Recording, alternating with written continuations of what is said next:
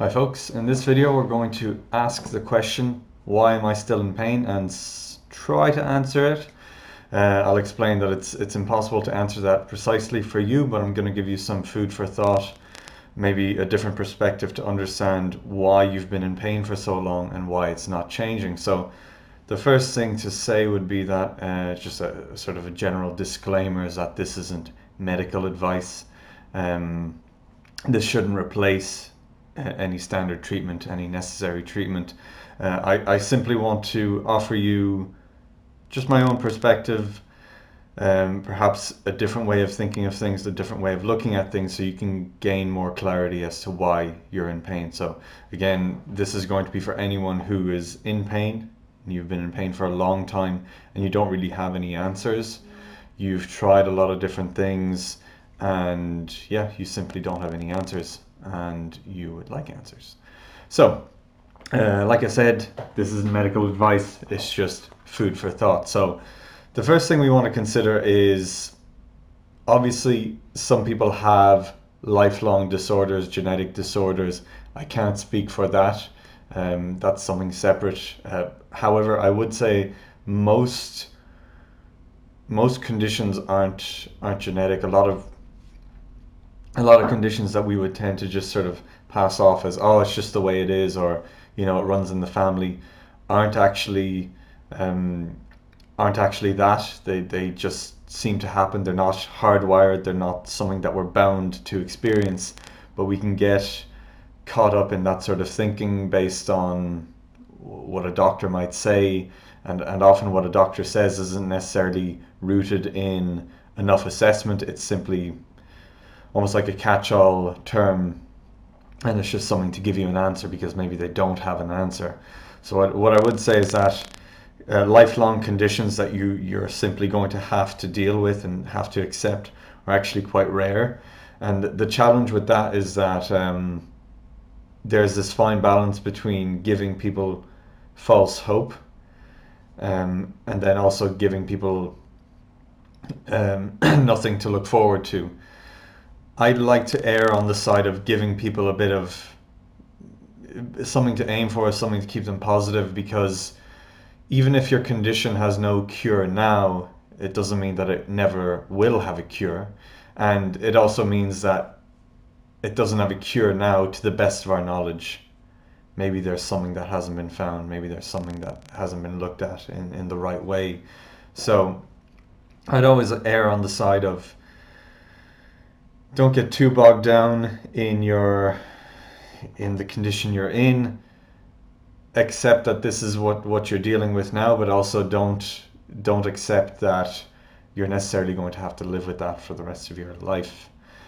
Um, okay so let's get on to what pain actually is. So you're in pain you've been in pain for a long time and you've tried a lot of different things. You've been to doctors physios consultants you've tried all the crazy stuff not crazy stuff but you've tried the alternative things acupuncture even energy healing whatever it is you've tried it all and you're not really getting anywhere or you, are sort of going up and down you're yo-yoing but you're not making any meaningful progress. So first we want to kind of understand what pain is.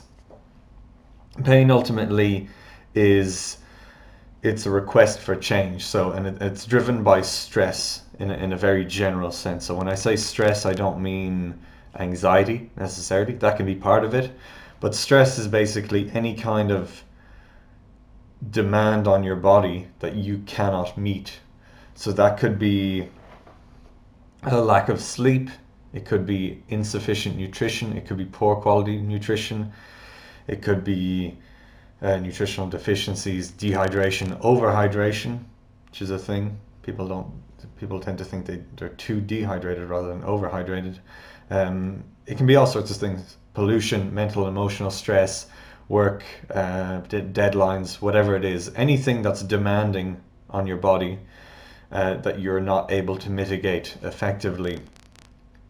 So, stress is always the driving factor when we have any chronic health issue. Uh, the body is very good at coping, it will keep on going Uh, as long as it can. But then we have a pain or we have a health condition that seems to appear out of nowhere, but it's not really out of nowhere. It's just that final, it's it's that final warning signal. And what I would say is that there are usually several warning signals before that point, but we don't have the awareness to pick those up, or we kind of just brush them off and say, "Oh, it's fine," you know, because we'll keep going because we have to keep going. And that's one of the great things about the body, and it's a great thing about the resilience of the body, is that we can we can keep going for quite some time before things get really bad. And when things get really bad, excuse me, you can be certain that your body has been working very hard and things have been culminating to that point for, for quite a while. Um, so excess stress is always going to be the, fa- the the driving factor, and what you experience, be it pain, be it high cholesterol, be it heart heart disease, or be it diabetes, whatever lifestyle illness you get. The way I think of it is that's just that's just sort of the result of a million different little things interacting before that point. So rather than getting focused on that diagnosis, be it high cholesterol, be it pain, be it depression, be it whatever it is, we need to look at what came before. What's the environment that created that outcome? And often, when people have a lot of people I've dealt with with chronic pain issues, it usually comes with issues like depression and mental health issues, and then often digestive issues, nutritional issues. So th- these things aren't separate; they're all interacting within the one body, and and we need to treat. We basically need to treat you as an individual rather than treat your diagnosis, and that's a lot of the challenge with. Um, with going the traditional route of treatment, or even a lot of the alternative routes of treatment, is that you're treating you're treating a diagnosis, you're treating numbers on a chart, you're, you're treating a blood test result. Um, and we need to treat the person because the person and their life, the life they're living and the, the experiences they've had are what are what have resulted in this health condition. So, so that's the way we need to look at things. So, I would say if you're still in pain and you've been dealing with pain for a long time, it's because everything that's going on in your life or several aspects of what's been going on in your life have just been adding up and adding up and adding up and you get to a breaking point and that is that low back pain that chronic neck pain that whatever it is and then it's also those other things that you kind of just accept as normal like acid reflux or bloating or IBS or low mood or lack of sleep or poor sleep issues. They're all just breadcrumbs and they're all just details in the overall picture. So let's see, I've, I've got some notes. I'm just going to check my notes. Um, okay, so what I'm going to do is explain, sort of give you a hypothetical case of, of how how this might happen, how chronic pain might happen, and why it might appear to not have a, a clear cause. So, like I said, it's all it's it's not just pain; it's everything else that's happening. Uh, I'll use this example first. If you have high cholesterol, you go to your doctor and he says, "Look, you've got high cholesterol." That didn't happen overnight. That's a series of life experiences and, and decisions, usually nutritional decisions, that leads to that point. It doesn't happen overnight. It grows and grows and grows, and you get to a point where you have high cholesterol and you want to treat that. And chronic pain is is usually like that. Even when there is a clear injury point, a time at which you were injured, there was likely a build up to that point where you were where you became susceptible to an injury.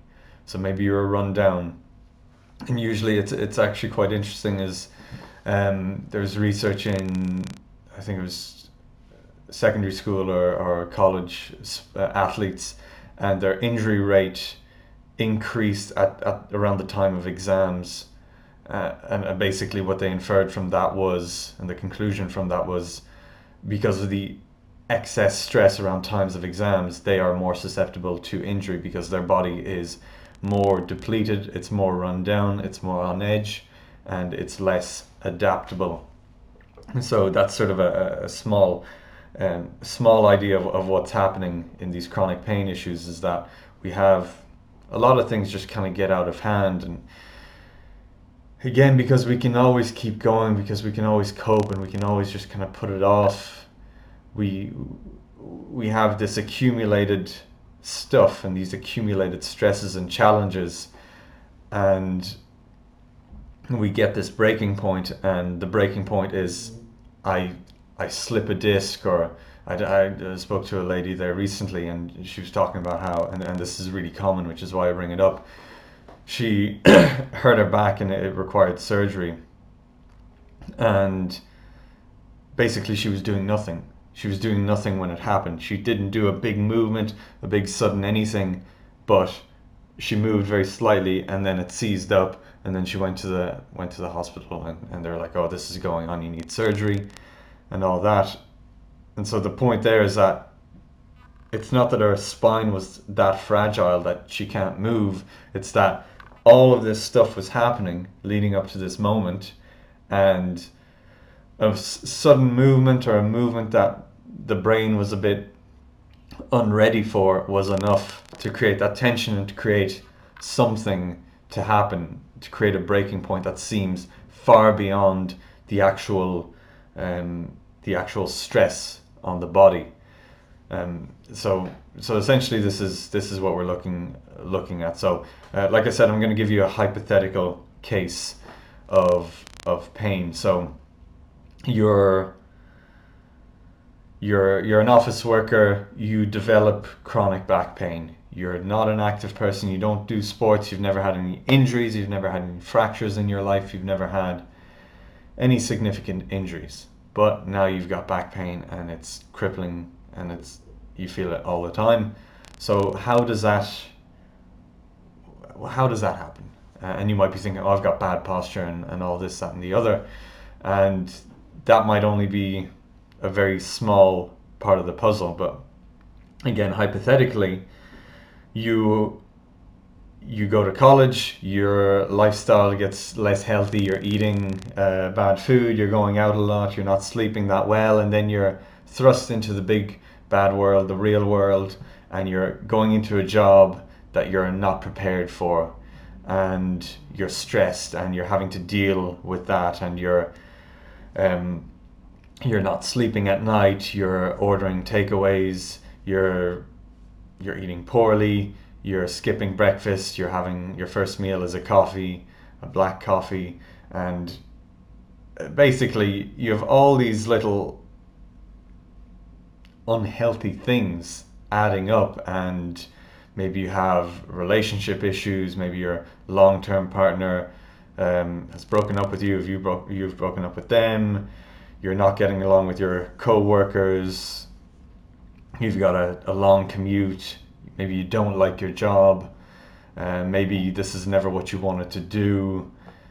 Um, and basically it's it's it's sort of that simple. It's all of these little things that kind of add up and they lead to tension in the body and they lead to stress in the body.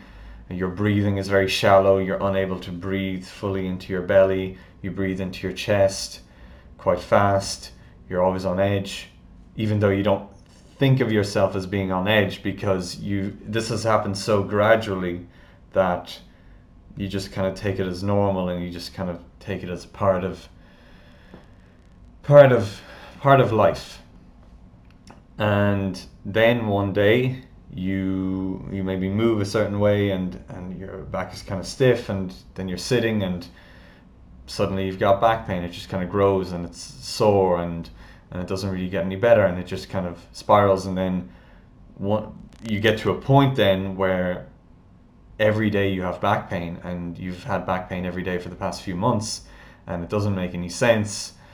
And so this is early in the whole thing and and you might then go to a physio you might go for a massage you might go to your doctor and your doctor might order an x-ray or and they might find nothing or they might find something and that something might not be actually related to your pain. Um, because I won't go into this in too much detail, but we X-rays on MRIs are not very predictive of causes of pain, so we can't look, we can't see a spine in an X-ray and predict whether pain will occur, and we can't, if we see damage on the spine, we can't say with any confidence that that's going to lead to pain. It's one of these really challenging things to understand, but that's what the evidence has um, has shown repeatedly. So I won't go into it in much more detail. But point being is you you might get a diagnosis and they don't really. It's quite likely that your doctor is, isn't up to date on the latest pain science research. They're a general practitioner. They deal with general things, and and their approach to something like back pain is going to be take a couple of weeks off and here are some painkillers. And if it doesn't get better, then you know, maybe we go for surgery or something extreme like that. But the point being is, you might go for all sorts of treatments, massage, uh, physio, acupuncture, and they're going to have all sorts of reasons for why you're in pain. They're going to say, "Oh, your posture," and they'll get you, they'll sell you an expensive chair, or they'll give you orthotics, and they'll give you this, that, and the other, and they'll say that your meridians are out. Again, I'm not knocking these things necessarily. I'm just saying that they're looking at a very small window of what's going on and they're not considering well how did your life get to a point where you just developed chronic crippling back pain out of nowhere what is your life satisfaction like what are your sleep levels like are you eating enough are you eating well enough are you hydrated overhydrated whatever it is what's going on how are you dealing with your mental and emotional stress? Do you feel fulfilled in life? Do you have a support network? Um, do you have a shoulder to cry on and all that sort of stuff? And because most practitioners don't really do this or, or they don't really they, they might but on a very superficial level you kind of don't really see the relevance of it. And it, it, we've gotten to a point where i'm perhaps saying this to you and hopefully it's not brand new and hopefully it's not a crazy idea to you but for some it's going to be quite an odd idea that your sleep quality and that your relationships and that your life satisfaction has anything to do with your chronic back pain I, I feel like it shouldn't be an odd idea but for some people it is going to be a really weird idea and they're going they might they might even stop the video right now. Um, but the problem is because we don't talk about it in these terms and, and most practitioners don't think of it in these think of pain in these terms. We just assume that it's not relevant but it absolutely is relevant because um, well I'll get to that at the end why that's relevant but my point is that your pain grows out of all of these things and when you've been trying all the treatments you know you, you've perhaps become an expert and that was my that was my experience of dealing with pain is that it, for me it got to the point that i decided i was going to become a physical therapist and i understand that for most people that's not going to be what they want to do um, and they shouldn't have to do they shouldn't have to become a physical therapist to figure out the way to resolve their pain um, so it's quite likely that you've tried a lot of different therapies and you found ones that you like and found ones that you don't like and you maybe feel like a bit of an expert in the, in that sense, but you're not getting better. So this is when we need to look at that bigger picture. We need to look at your life. What is the life that you're living that has led to you experiencing this? So why is this relevant? Because pain is, and this is this is the bottom line. This is the take-home message Pain is most commonly a signal. I'm going to check my notes. Is most commonly a signal that your brain perceives something threatening. So your your body has no incentive to keep you in pain. Okay, so you're thinking, why am I still in pain? And and the challenging thing is that some in some cases people will be told that their pain is all in their head and that they're making it up. And that can be quite it's not a pleasant thing to hear because you don't want your pain. Certainly not consciously. Um, but your, your, your body has no incentive to create pain unless it serves a purpose. And that purpose might not be rational and that's that's a key point that purpose might be an unconscious irrational uh, fear of something. It's trying to discourage you or protect you from something. So I'll take a very simple example. If I touch a hot stove, my I will soon learn that a hot stove will, will burn me and will hurt me. So my brain knows that I shouldn't touch a hot stove. So it's always going to discourage me from doing that. And that's something I understand consciously. But what happens usually with injuries um, is that our brain will begin to associate the events and the details of the injury with pain. So, again, in a very simple, blunt example, would be like, you know, you play football and you hurt yourself playing football, therefore, football causes pain, therefore, I don't play football.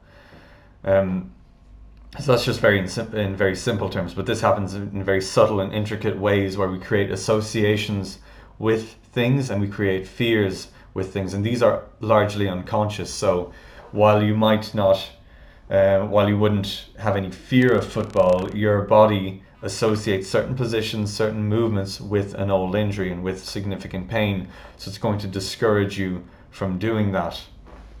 So your body is always trying to protect you and its its number one goal is always uh, survival and and um, uh, yeah it's, it's always survival basically and, and assuring your survival um, and it's otherwise the other thing is your pain is trying to draw your attention to something so I touch a hot stove I withdraw um, because if I didn't I would burn my hand if, if I kept my hand there. So my my brain is telling me that that's hot, that could damage me, that could burn me, that could hurt me. So don't do that.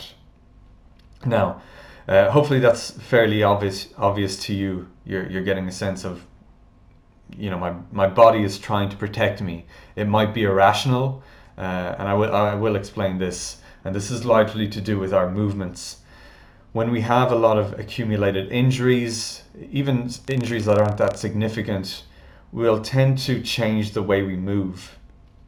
And so, over time, even though the injuries aren't significant, we're reducing our movement capacity and we're making ourselves less adaptable. And then, when we're in an awkward position, because we no longer have control of that, that's when an injury occurs because our brain overreacts and thinks, oh, you know, this is where that injury happened, or I'm not confident here, or I'm not strong here, or I associate this with that old pain or that old injury. And this is all happening unconsciously, and we can't rationalize it. What we can do, however, is to create safety in the body by exploring movement. That's why things like uh, somatics, um, even yoga, Pilates can be really helpful because they're very gentle movements that allow us to experience ranges of motion and, and help the brain reconnect to the body and reassure it that things are now safe. Okay, so hopefully that's clear enough. What I'm going to go on to now is a more controversial take on the purpose of pain. And I think this is less less likely, but I think it, it does happen. There's this idea that in some cases, pain, some would argue in all cases, but I would disagree, but pain is distracting you from a bigger issue.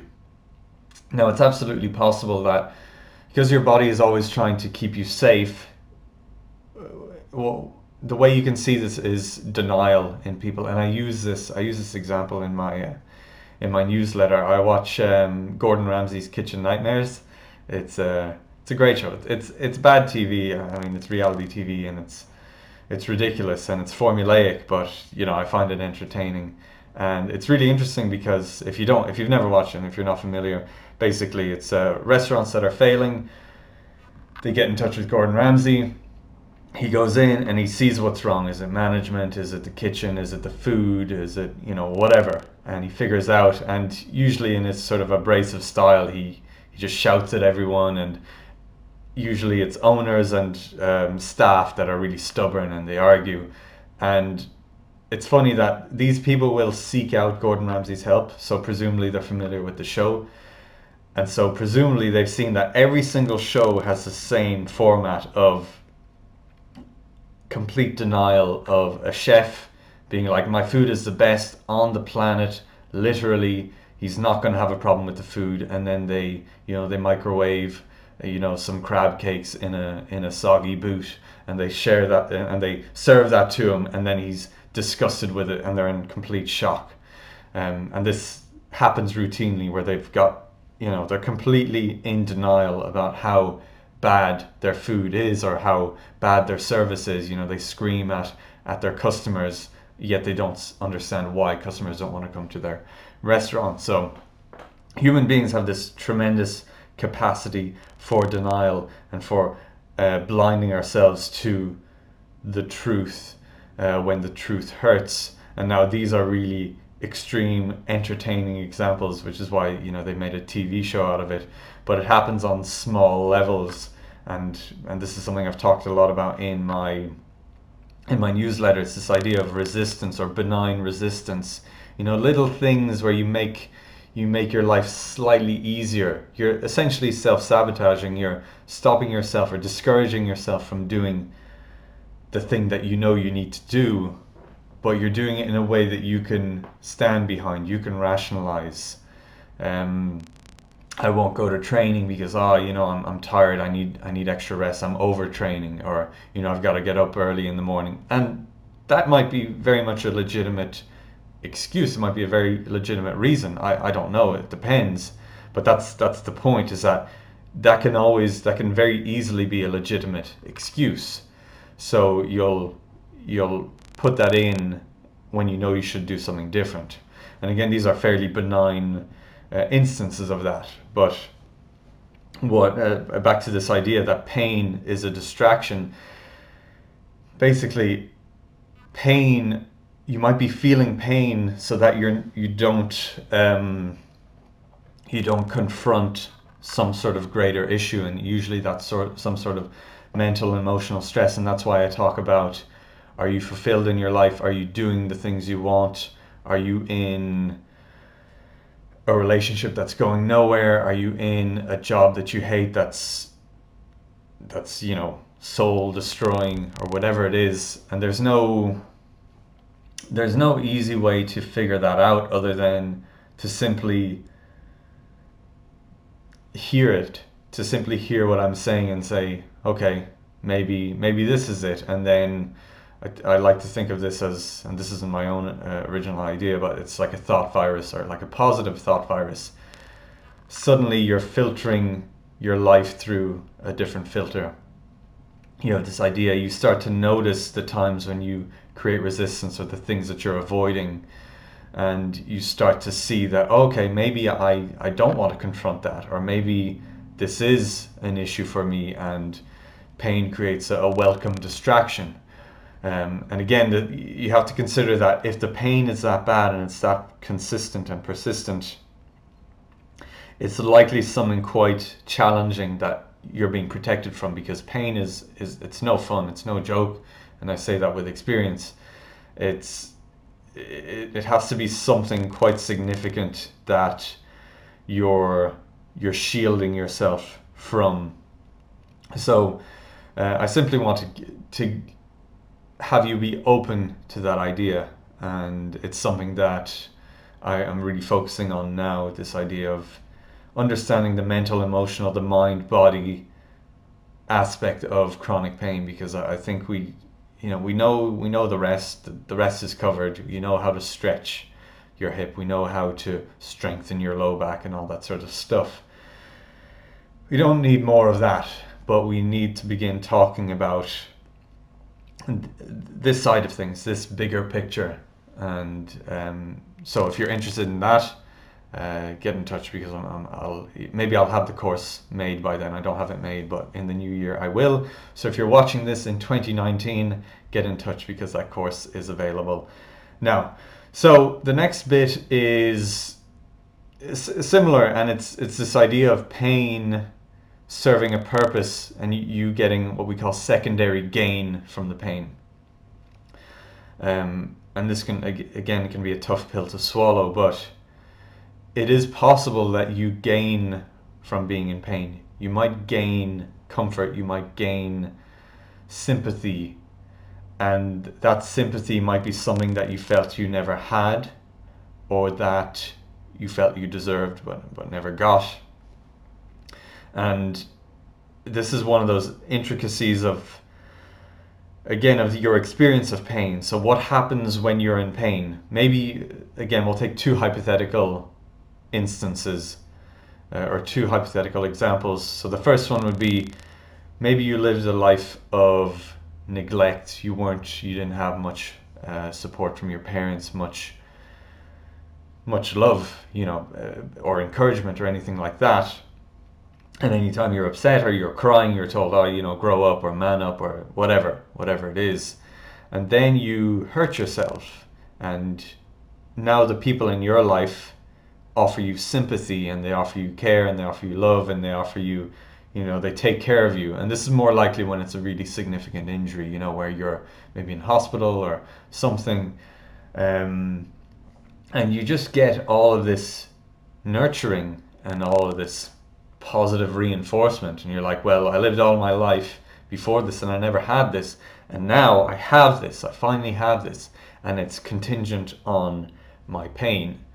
And obviously you're not thinking this consciously but um, you know it's, it's very much a, a chemical thing. It's almost like an addiction. You know you, you get that positive reinforcement you get a dopamine hit and then what your brain will do is anytime you get a dopamine hit you're reinforcing everything that immediately surround that that dopamine hit. So they, they see this with um, um, drug addicts.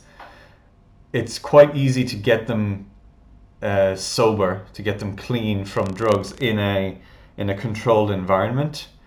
But once they go back out into the real world, they'll fall into their habits because they're back in that environment and they associate that environment. They associate all of their actions and their interactions and the people they're around and the places they're in. They associate those with you know taking a, a drug.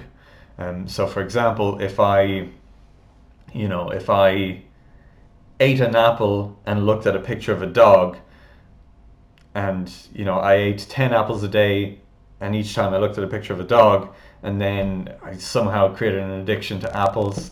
Uh, this is a bad example, but something addictive. And I looked at a picture of a dog, and then I went to a rehab center, and they got me clean. And then, if someone showed me a picture of a dog, I would have this urge because I'd have this association, and I would associate the pleasure of the drug I was taking with the visual of, of a dog. So when I would be confronted now that I'm clean, confronted with a picture of a dog back in my real world environment, I would have my, my brain chemistry would be saying, you know, where's the drug? I need the drug because you know I'm associating it with um, with that picture. Again, it's probably probably not the best example, but the point being is that we have we will basically we'll have secondary gain from being in pain, and we will come to appreciate that and that's going to be worth the pain that we're in. And it will essentially it's, it's this idea of of denial and, and the pain serves as some sort of um, secondary gain. And, and I would say this is quite rare you know th- this happening on a full-blown scale but it absolutely does happen. And I don't know that there's any any way of resolving that other than to it's, it's very much a personal thing it's to be confronted with the idea and to be open to the idea and to start chipping away at your own alibi essentially. You know you've got all these uh, reasons for why you do what you do and now you've got a little grain of doubt and maybe out of curiosity you're just going to start chipping away at at your reasons for doing things and you might come to the real realization that you've been gaining from being in pain. And maybe it's again it's quite a benign thing and it's you don't really realize and you're like well this is silly. Why have i been doing this? And, and it's that challenge between the conscious more rational part of the brain and then the unconscious survival focused part of the brain that's just going to hold on to this even though it makes no sense but it associates it with survival and it associates it with pleasure because of all those chemical association. So um, it is also quite possible that you will hear something like this and think, okay, yeah, and start to see it in your life and think, okay, this is silly, and then you can take just some proactive steps to undo that. Um, and so I suppose this is the the next bit about the pain and why again bringing it back to the original question why am i still in pain i've tried everything i've done all the right things why am i still in pain? I would say part of it is the culture we have around treatment and around care. We have very much this culture that we go to someone to be fixed. Um, most healthcare isn't preventative, and people will talk all day about you know we should have preventative healthcare, but we don't really tend to do that. And that's a that, that would be one of the arguments for um, a different healthcare system, but that's a, a political rant for another day. Um, but my point is that, like I said, with something like high cholesterol, it just it doesn't happen overnight. It builds over time and it becomes apparent one day because you're having you're not feeling well maybe and you go to your doctor and he has a blood test and there it is but again it didn't happen overnight. So why why are we that sounded odd. Why are we why are we continuously outsourcing our health? Um, and why we are is maybe be, simply because we assume that's that's what we do. It's that's the culture. And I would encourage you to to begin to take control of your health. And it's quite likely that, again, as I mentioned before, you've tried a lot of things and you've sort of taken control in a sense, but maybe you're still stuck in in that I need to be fixed. I'm taking control and I'm seeking out solutions, but I'm seeking out the right fixer. So you're still in that role of, of being fixed rather than uh, being in control of being fixed and finding the right person to assist you with that, which is a different thing. And this is something I went in uh, went into in detail in my last video on my own my own experience in, with pain. So I won't go into this in too much detail, but basically, I think what I've learned from dealing with pain for years and then being driven to learn about pain because of my own pain and then actually dealing with people uh, in pain as you know as a, as a physical therapist what i've learned is that it's not so much about the therapy. You don't have a deficiency in chiropractic. You don't have a deficiency in acupuncture. You don't have a deficiency in massage or a certain medication. Those can help but you your again your environment your internal condition is such that you have pain and you need to grasp that. You need to be in control and in charge of that and that's it. And until you take ownership for that and you know how to and you have the guidance to do that pain is likely going to keep on happening or keep on reoccurring because you're not you're not taking ownership of it and you're always outsourcing your health. Um, and again I, would simply ask that you be open to that to that idea and that you see the issue with healthcare in general that most conditions people go in into the doctor with are preventable. Uh, they're they're preventable through very simple means, and the conditions that are really bad, they're much the same. It's just that they've gone on for that that much longer, and truly genetic issues that are unavoidable, that are just the luck of the draw, unfortunately. Um, those kinds of conditions are truly rare, and it's quite unlikely that you have one of those. And if you do have one of those, then that, that would likely have been found if, if your doctor has done all the appropriate tests. Um, so I think that's that's it in, in sort of uh, in summation. I, I will say that the bottom line is your body has no incentive to be in pain unless it perceives some sort of threat. So if you're sore when you move, it's because your brain thinks it's unsafe to move and you need to regain that confidence in movement. and that's going to come through movement exploration, through creating safety in the body, and it all boils down to stress. Your body is is one system. It's not loads of separate systems where your joint pain is entirely divorced from your organ function or whatever it is. Everything is working in concert. So stress in one area is going to have ripple effects throughout the body. So we need to look at everything. Are you sleeping well? Are, what is your mood like? Is your mood stable? Um, are you eating enough? Are you enjoying your food? Are you always cold? Do you have uh, what is your libido like? What is what is your regularity like? How how often are you going to the toilet? Are you constipated? Uh, do you have diarrhea? Whatever it is, what are all these other symptoms that are going on that seem unrelated? Are there a lot of these things going on? And try to be honest with yourself, and we can go from there. So I've given you a lot of stuff, hopefully, to think about, and maybe you're a bit more confused than you were at the start, and that's often the way because this stuff can be quite overwhelming. What I would say is that while it might seem more complicated, it actually gives you more power. So we're, we're looking, maybe you've been in pain and all you've been focused on is the area of pain, or, or even if not just the area of pain, you're simply looking at your bones and your muscles and you're not looking at your organ systems and your mood and all that. And now this seems all a bit overwhelming. And I understand that because now you've got way more things to consider and to worry about. The good thing is that the body is self organizing. And this is one of those key principles that we need to grasp. Your body knows what to do.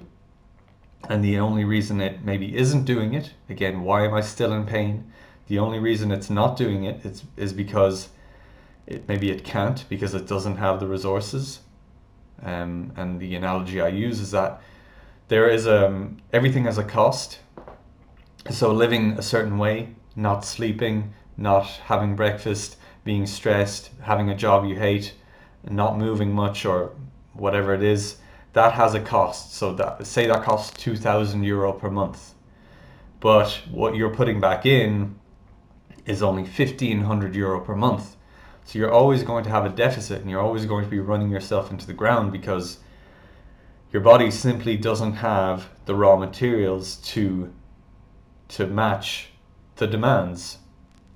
So um, th- that's one of those key principles that we need to understand. So if we're still in pain, we don't know why we're in pain, it boils down to some deficit somewhere, and we need to begin to look at the entire body and so, like I said, this might be more confusing, but the good thing is that because the body is self organizing, if we treat stress in a very ge- general sense, if we improve sleep, if we get more time outdoors, fresh air, nurturing relationships, outlets, sports, social functions, whatever it is, a job we enjoy more, uh, something fulfilling, hobbies that are fulfilling, uh, self expression, all these things the body will take care of itself.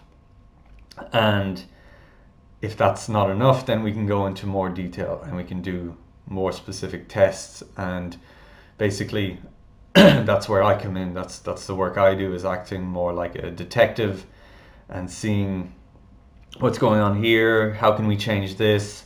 And give you the tools to control that. So don't worry if this all seems a bit overwhelming. Uh, the way you can start is you can sign up for my free Ultimate Guide to Pain. It's it's only going to be free for another little while, uh, so sign up for that while it's free. Um, get in touch on Facebook. I've got a group, like a support group, where we talk about these things and I share all of my resources. Uh, I'm working on a course as well that's going to specifically guide you through this intensive process and that's um, that's my main um, main approach to treatment. And then i do private treatments as well private consultations where like i said i act like a detective and we work together and we figure this out and we figure out where in the big picture where is that deficit where are the needs not being met and so on. But point being is don't worry there's a lot of a lot of resources out there I've got a lot of free resources. I'm going to link them in the show notes or in the in the bottom, and you can let me know if you have any questions. So if you've watched this far, I really appreciate it. Uh, thank you very much. Please share this with anyone you know who might need it. Uh, follow me on Instagram. Do all that stuff. You know, you've heard this before. Um, do all the social media stuff and let me know if you have any questions. And I'll see you in the next video. Thanks.